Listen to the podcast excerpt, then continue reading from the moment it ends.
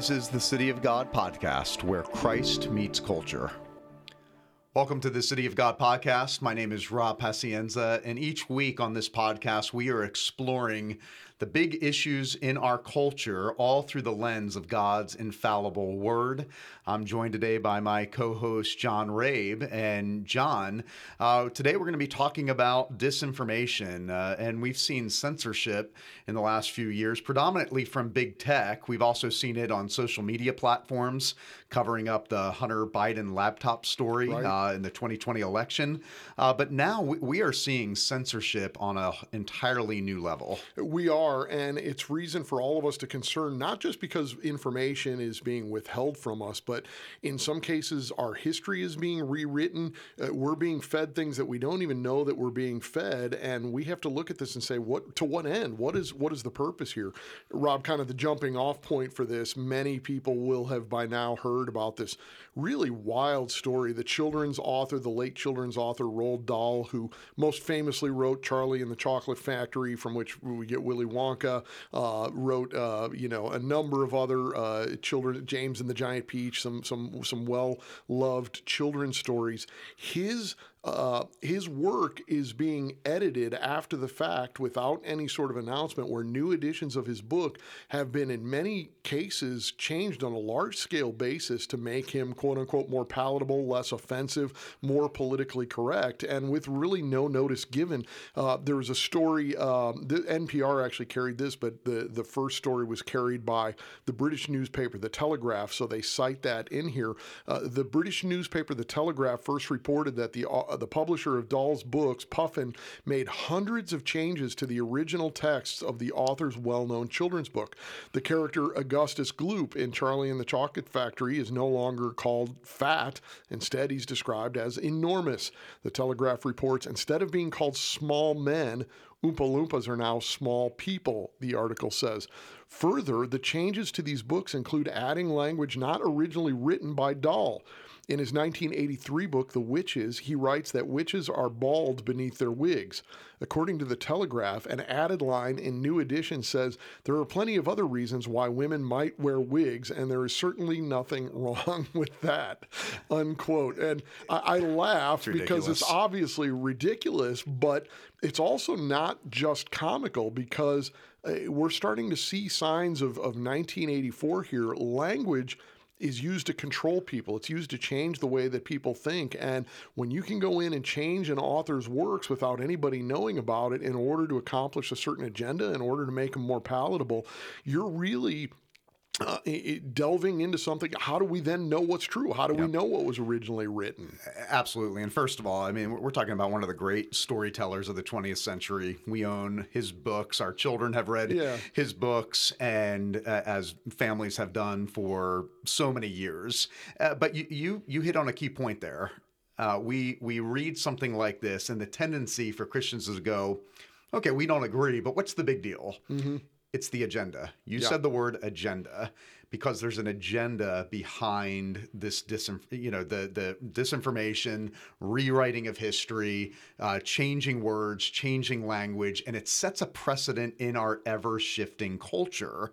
Uh, we often talk about the dangers of cancel culture, and I in in my opinion, this is just another example of the progressives in our culture, the the cultural elites that want to cancel, rewrite, redefine words, and like I said Christians need to understand the ramifications and the precedent that this sets, that there is a, an agenda, a one sided agenda uh, to change the meaning of words, to rewrite history, and to introduce a whole new vo- vocabulary to the next generation. Uh, that's a big part of it, that introducing the new vocabulary. And, and uh, I've heard it said, and I think this is one of the best ways to put it, that all of our current cultural battles really are, are battles over the dictionary. Mm. They're battles over de- definitions. And, and when you think about the trans debates, what is a woman? What is a man? It's a battle over definitions.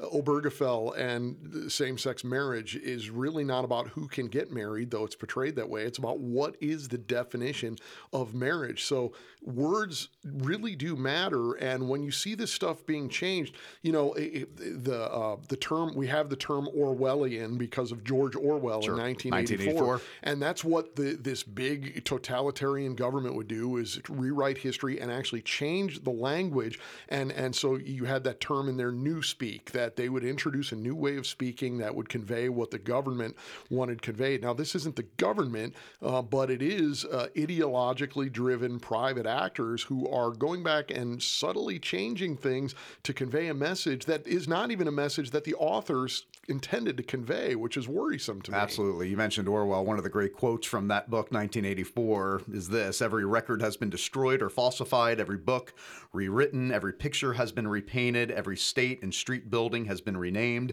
every date has been altered, and the process is continuing day by day and minute by minute. History has stopped. Nothing exists except an endless present in which the party is always right mm. and we are just seeing this before our very eyes and this this really is i mean we talk about cancel culture redefining words but this is part of the neo-marxist movement in our nation, in our society, having to redefine terms because they say the the the, the terms that have existed in our society for uh, the last 200 years, for instance, were words and ideas and virtues and values that were uh, developed and defined by uh, an oppressor uh, right? Yeah. And it, it, it, uh, the white male right. uh, that has had uh, dominance or uh, uh, positions of power in our society. Hege- hegemony is the other word. Exactly. Used, yeah. yeah. And so we're seeing people being pitted against each other, even when it comes to words, language, and uh, the definition of ideas. Uh, no, I, I, think that that's exactly right. And then you bring the the big tech angle into it. That's what makes this also a little bit different because in in Orwell, it's the government, and and obviously the government has a monopoly on violence. That's one of the definitions of government is that they're the ones that that are able to exercise violence to, in order to keep order. Um, so it's the, the government is always the the thing you have to most worry about. But what we have happening is Many times it's publishing companies, it's tech companies that are uh, enacting these sorts of things. And so you end up eh, changing words, you end up changing definitions. Uh, this, again, uh, you quoted Orwell, one more quote from the novel 1984, you know, about this idea of newspeak, changing the language, where, uh, you know, a woman can be someone who exists in a male body and and has, you know, a, male chromosomes, but is a woman. You know, you're, you're, you're changing the definition of words. You, you and, and so Orwell called it in, in his novel, they called it Newspeak, this new way of speaking mm-hmm. that was going to change everything. And one of the characters says, Don't you see that the whole aim of Newspeak is to narrow the range of thought in the end, we shall make thought crime literally impossible because there will be no words with in which to express it.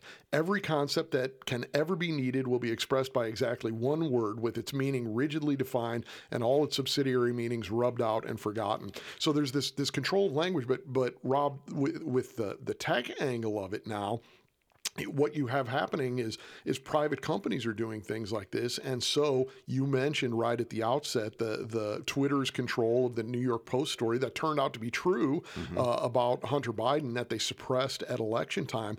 Uh, but you see things happening. Eh, for instance i don't know if you i, I own a kindle an amazon kindle. Sure. it's a great little device sure. i'm still i like i like hardcover books you know i like hard copies but it's it's convenient. You can download things. You can you can take hundreds of books with you you know know, in your suitcase. So, well, you have books on there, but people may not realize you don't actually own those books. You've you've paid for them; they're on your device, but Amazon still controls those. So a company like Amazon could, if they wanted, if they decide a book is offensive or is problematic, they could remove it right off of your Kindle, and you mm-hmm. can't do a thing about it. They can change sentences and words and paragraphs in that book replace it with a with an updated version without you even knowing. So when you have a, such a high-tech world as we have now the opportunity to manipulate language is greater than it's ever been. And the actual manipulation, the product, the manipulation of language really does cause a, a, a clear and present danger for all of us. Absolutely. And for the church, we need to ask the question uh, what is the ultimate attack? And right. the ultimate attack is attack on absolute truth. Yes. Is there such a thing as absolute truth in our society, in a society that seems like it's always shifting, things are always changing, and the neo Marxist agenda and the cancel culture agenda is to constantly be changing terms, t- changing what is true. Uh, the, the, cultural elites get to define what is true and what is false, what is good and what is evil. And we need to understand that when we see things that seem on the surface uh, like, um, you know, uh, like a petty, uh, trivial. trivial and petty, and, you know, not something the church should be engaged in, we should be really engaged and we should really be concerned uh, because ultimately, as I said, this is attack on absolute truth. And you take it a step further, we're even seeing it in history. We're seeing it in our civics classes. We're seeing it in our history classes in our public school system in the embrace of the 1619 Project, which right. totally wants to rewrite history and redefine what truly happened uh, in America. And I even saw recently that I believe there's some special out there uh, on television, uh, yeah. uh, the 1619 they Project that you can see on, series, on, Hulu. on Hulu. Yeah, ab- absolutely. So we're just seeing this agenda, this attack, and it is uh, attacking and engaging the minds of our next generation and the people of God need to be aware. I think it's the stealth aspect of it that's also particularly troubling. You know, the 1619 project is presented as a project of the New York Times, you know, the bastion of uh, the supposed bastion of truth in America, the the the gray lady, all the news that's fit to print. So uh, there's this idea that this there's authority here and there's this stealth presentation of a rewriting of history without pointing out, "Hey, by the way, you should just know that what we're saying is completely out of step with his history as we've known it, uh, you know, for the previous several hundred years. Um, that that stealth aspect of it, it may not seem like that's it's that big of a deal when we're dealing with Roald Dahl's, you know, James and the Giant Peach, but what happens when you go onto your Kindle to read your Bible someday and someone has changed Romans 1? And they haven't told you that they've changed Romans one, and and yet they're Absolutely. able to do it from headquarters. What happens when you go, uh, you know, you go and buy a Bible in the store and you have no notice that offensive, quote unquote, offensive sections have been taken out, changed, and uh, and and that's what you purchase in the store. There, if you can do one, you can do the other, and it's not hard to see how one gets yep. to the other. And we live in a society where there's no acknowledgement of an absolute being who exactly. defines what is true. Uh, big tech is now defining what is true, and this is a topic for another uh, another day and another podcast. But then you we open up the door to the, the new innovation in big tech, uh, OpenAI. Yeah. And now all of a sudden, we're going to be getting our research, our information, our essays, our term papers. Uh, the students in, you know, from high school to the university level are going to be getting information. And the question is, who is writing that information, who is putting that information out on the internet and on the web. Um, and I think we're gonna we're we're seeing Pandora's box open as far as how we receive information and asking the question: Is it really true? Yeah. And and who is defining whether it's true or not. You know, going back to this issue on history and, and 1619 project, once again, you know the the church asking the question how does this affect me? Mm. and when we see what's happening with the 1619 project in America and rewriting the history books we have to ask ourselves what can we learn from history? What has happened in China in the Soviet Union mm-hmm. when they began to censor information, when they began to rewrite their history, when they began to take the idea of an absolute being and absolute truth out of the public square, and the state became purely secular. All we have to do is learn from history and what has happened in those two case studies. Uh, any society that has rejected an absolute being and rejected absolute truth and has gone towards a purely secular state where the state can define what is true and mm-hmm. what is false, the state can rewrite the history books utter chaos. History speaks for itself. So if we want to be ignorant to what is happening as the church and think this really doesn't affect me, things like cancel culture, big tech censorship and 1619 project we need to be very aware we need to be vigilant uh, um, uh, about what is happening and realize that it's really an attack on uh, the presence of God and God's people in the public square. I think that's well said, Rob. And and you know it, where we where we have to step back and look at this and say, okay, as as Christians again, aren't we, are we just getting upset about some sort of culture war issue? There really is at the base of this. You've mentioned it a couple of times. The reality of truth, objective truth, the definitions of truth. You're a pastor of a, of a growing and a, in many cases a young congregation. You know. It, the landscape is much different than it was when your predecessor, D. James Kennedy, was in the pulpit. And, and, and, and these issues were certainly, uh, you know, taking hold when he was in the pulpit. But um, you had a world in which basically people still uh, agreed that truth was out there, that it was that it existed, that it was objective, and we were arguing over who who understands it the best or who's right about it. Now you've completely lost that idea of, virtually of of of objective truth. There's your truth, there's my truth, and who could say what the truth is. Um, so, from a pastoral perspective, as you as you deal with people on this, where do you find that that uh, Christians are most challenged? Uh, you know, culturally challenged, where we're sort of soaking up the culture and failing to recognize the the battle. That, that's a great question. So, wh- whether I'm talking to Christians inside our church or outside the church, I'm always trying to connect the dots for mm-hmm. them, um, and so trying to help them understand that at the foundation of the American experiment was the Judeo Christian worldview. And the Judeo Christian worldview said that rights like freedom of speech, the free exercise of religion, all of the liberties that we have experienced and benefited from for about 250 years in this nation.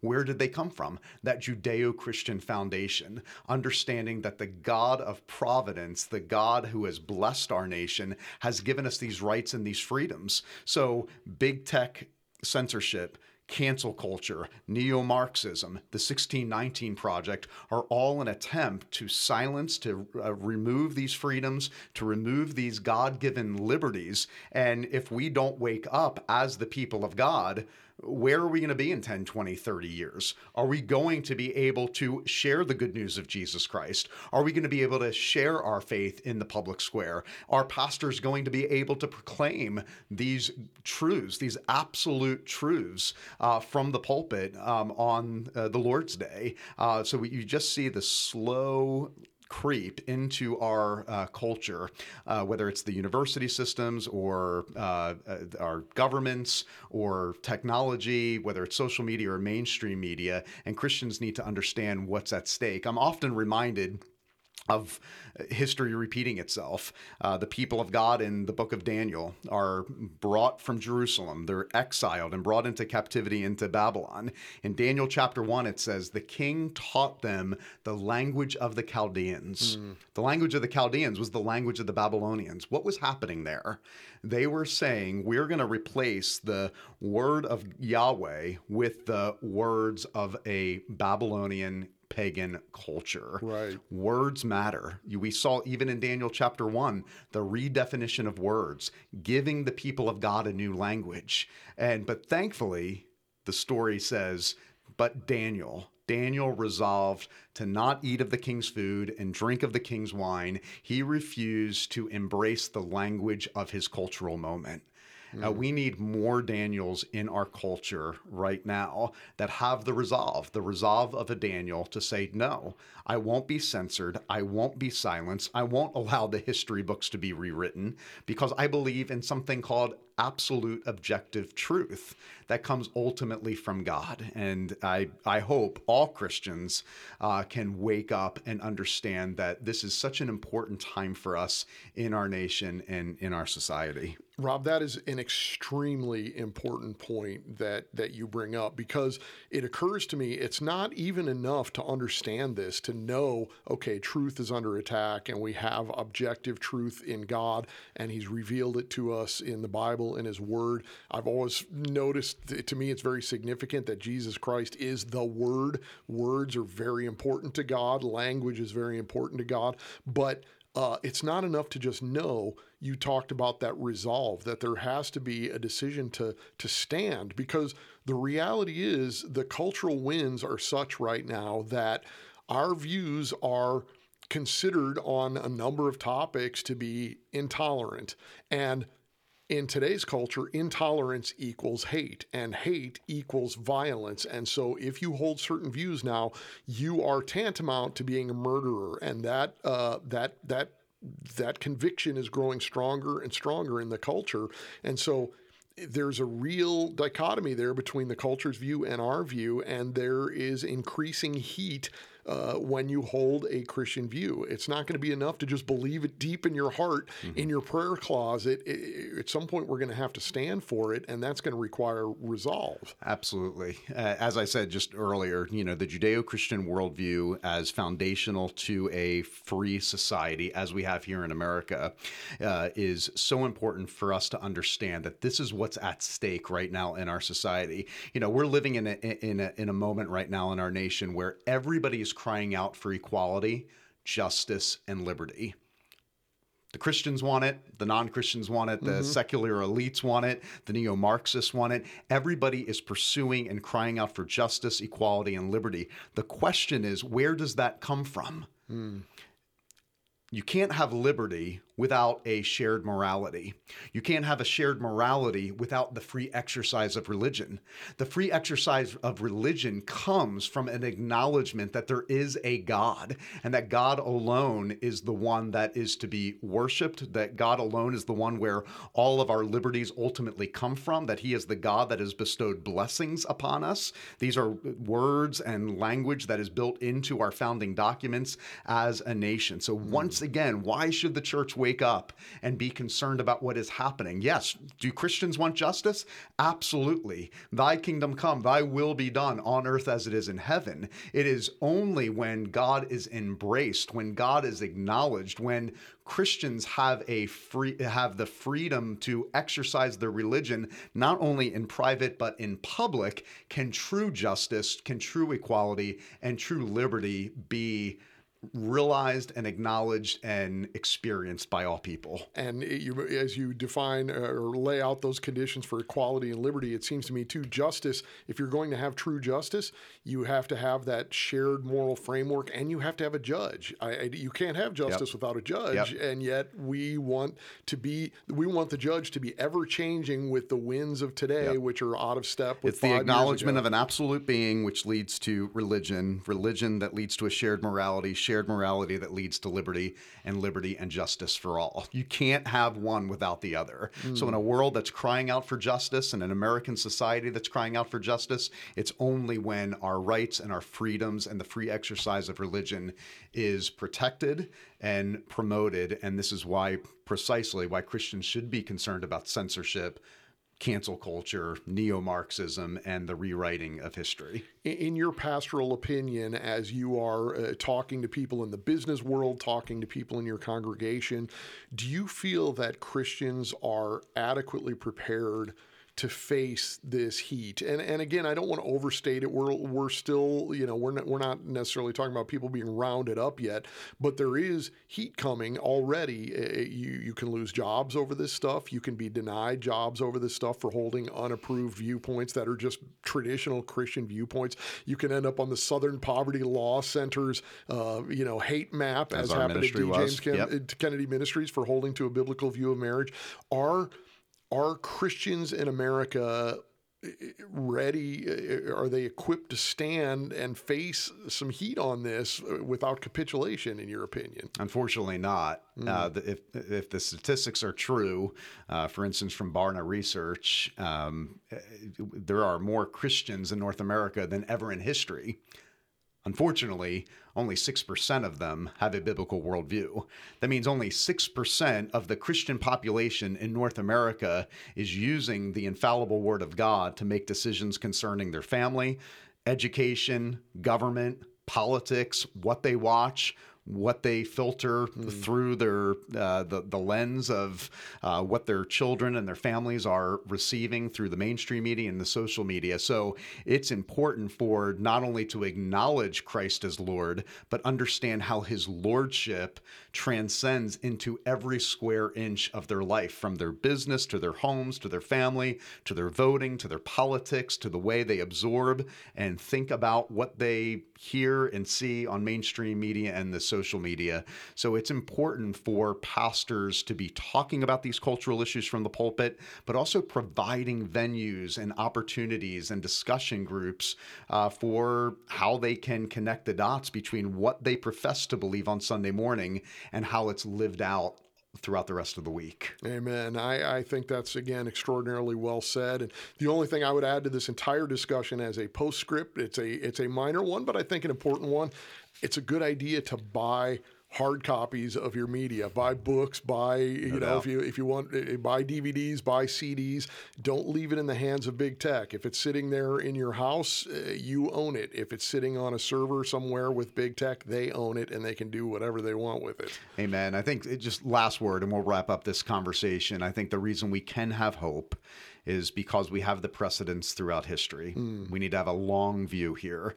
Um, it was the, the Daniel standing up to Nebuchadnezzar, uh, saying, I won't bow down to the cultural idols. Mm. It hmm. was the apostles in the first century risking their lives. And when they were told to shut up and to not preach the gospel, that they literally risked their lives for the sake of the good news of Jesus Christ. And we've seen when the kingdom of God was on the brink of extinction, whether it was through captivity or through what I call the uh, ancient cancel culture of the Roman Empire. Mm. Uh, it was the men and women of God being faithful, exercising their faith in the public square that led to the greatest movement this world has ever seen uh, the movement and the spread of Christianity. So we need to have hope. We need to live our lives in such a way that we know how the story ends. Yes. Uh, we need to be bold about our faith. We need to preach the truth in love and realize that Christ builds his church and the gates of hell will not prevail. To don't coward, don't shrink back, but to be bold, be bold in their witness to Jesus Christ